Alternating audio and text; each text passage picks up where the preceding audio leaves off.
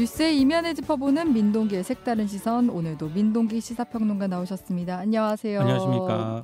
오늘은 아 아직도 이런 일이 있나요? 라는 생각할 만한 사안을 갖고 오셨어요. 조선대병원에서 지도 교수가 전공의를 폭행하는 사건이 발생했습니다. 음. 이 대학병원 신경외과 전공의 4년 차라고 밝힌 일단 A 씨라고 하겠는데요. 네. 이 A 씨가 한 인터넷 커뮤니티에 에, 자신이 이런 폭행을 당했다라는 음. 글을 올렸거든요.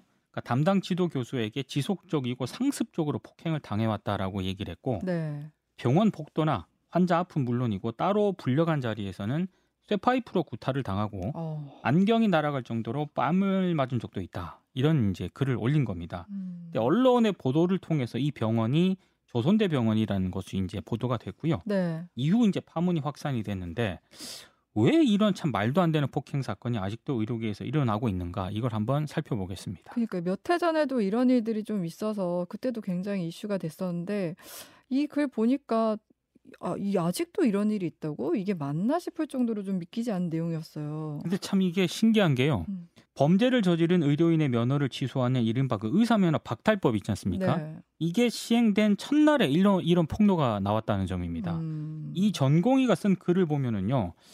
좀 착잡한 그런 부분이 있어요. 이를테면 뭐 주먹으로 복부를 구타당한 다음에 한동안 헛기침 증상이 있었다. 이런 부분이 아, 있었고 네. 왜 자꾸 기침을 하는지 아내가 걱정을 했는데 그냥 병원 침상에 부딪혔다고 둘러댔다. 아이고. 이런 자신의 모습이 음. 한없이 초라하고 비참하게 느껴지기도 했다. 뭐 이런 대목들이 나오거든요. 네.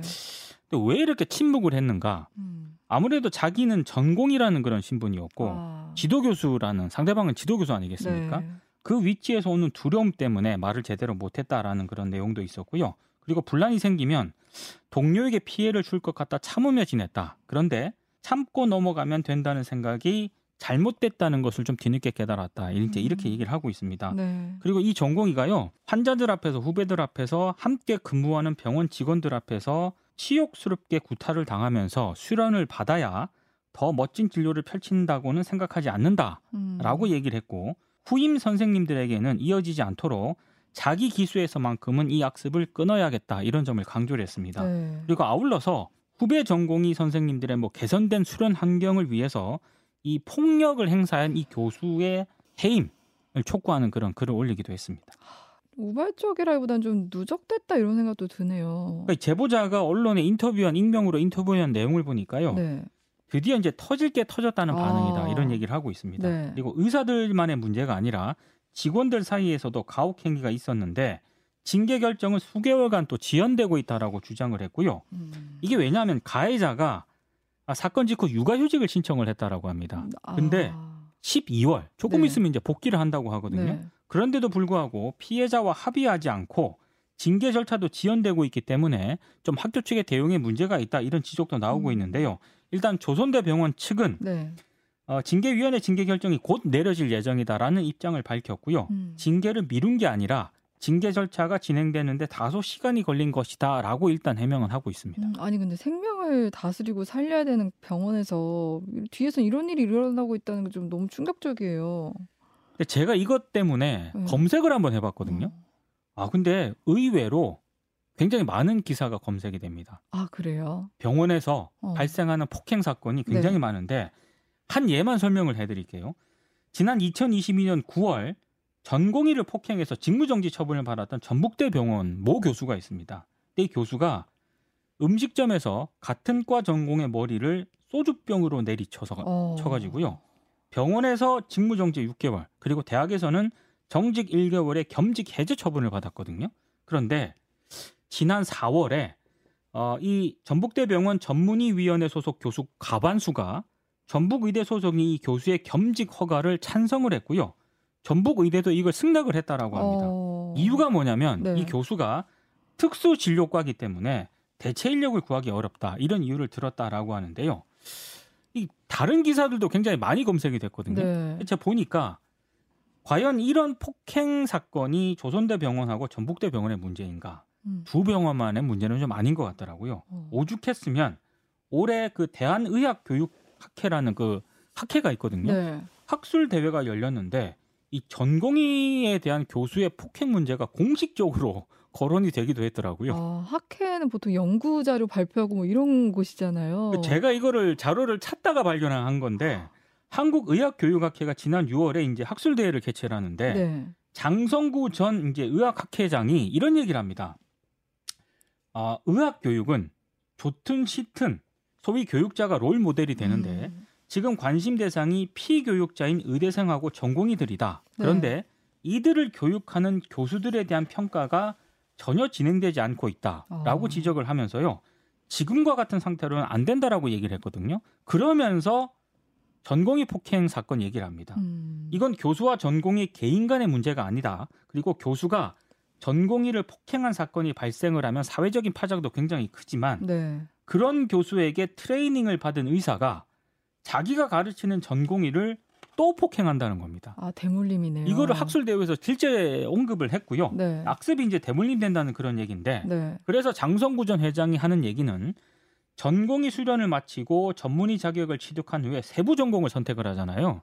이때 유독 특정과를 안 가는 경향을 보이는 그런 전공의들이 있는데 어. 살펴보면 이런 분위기가 굉장히 안 좋은 그런 과라는 거예요. 그래서 의료계가 이런 부분들에 대한 고민이 필요하, 필요하다 이런 점을 강조를 하고 있는데 음. 일단 학술 대회에서 한국의학교육학회 전 회장이 공개적으로 전공의 폭행 문제를 거론한 것 자체가 이런 폭행이 의료계에 얼마나 만연해 있는가 이걸 음. 상징적으로 좀 보여주는 것 같습니다. 근데 이제 그런 교수에게 트레이닝을 받은 의사가 또 자기가 가르치는 전공의를 폭행한다는 대목이 어, 당했는데 또 같은 걸 본인이 하고 있다는 사실 좀 놀라워요. 그러니까 이게 왜 의료계에서 이게 잘 개선이 안 되는가가 네. 상징적으로 드러나는 것 같아요. 음. 그리고 당시 학회에 참석한 사람들도 일부 동의를 했는데요. 어.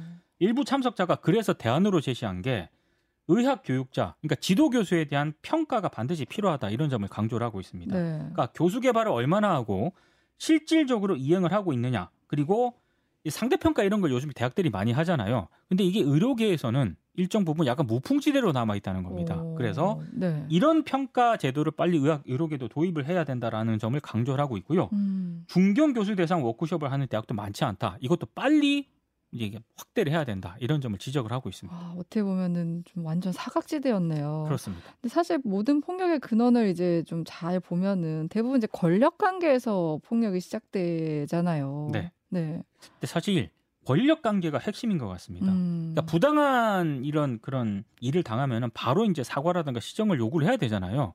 근데 상대방이 나보다 권력을 맞아요. 가지고 있다라고 네. 하면은 이걸 요구하기가 굉장히 어렵거든요. 음. 그러니까 모든 폭행의 출발은 권력 관계에서 비롯된다. 이 지적은 네. 좀 맞는 얘기인 것 음. 같습니다. 사실 전공의 폭행만 문제가 되는 건 아니고요. 의료계에서 한때 간호사 태움 문화 때문에 상당히 좀 그쵸. 시끄럽지 네. 않았습니까? 이것 역시 권력 관계에서 비롯된다라고 생각을 하거든요. 음. 근데 문제는요. 의료계 종사자도 이거 다 알고 있습니다. 그런데도 불구하고 왜 이런 일이 거- 계속 발생을 하고 있느냐?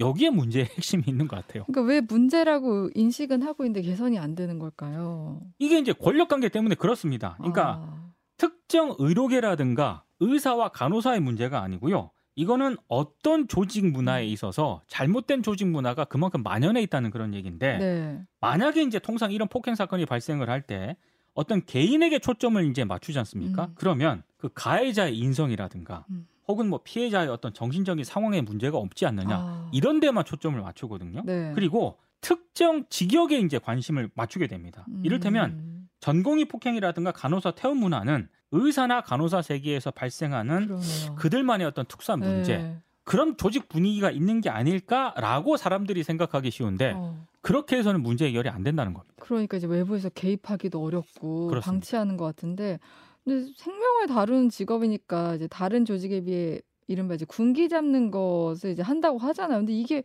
정당화가 될까요?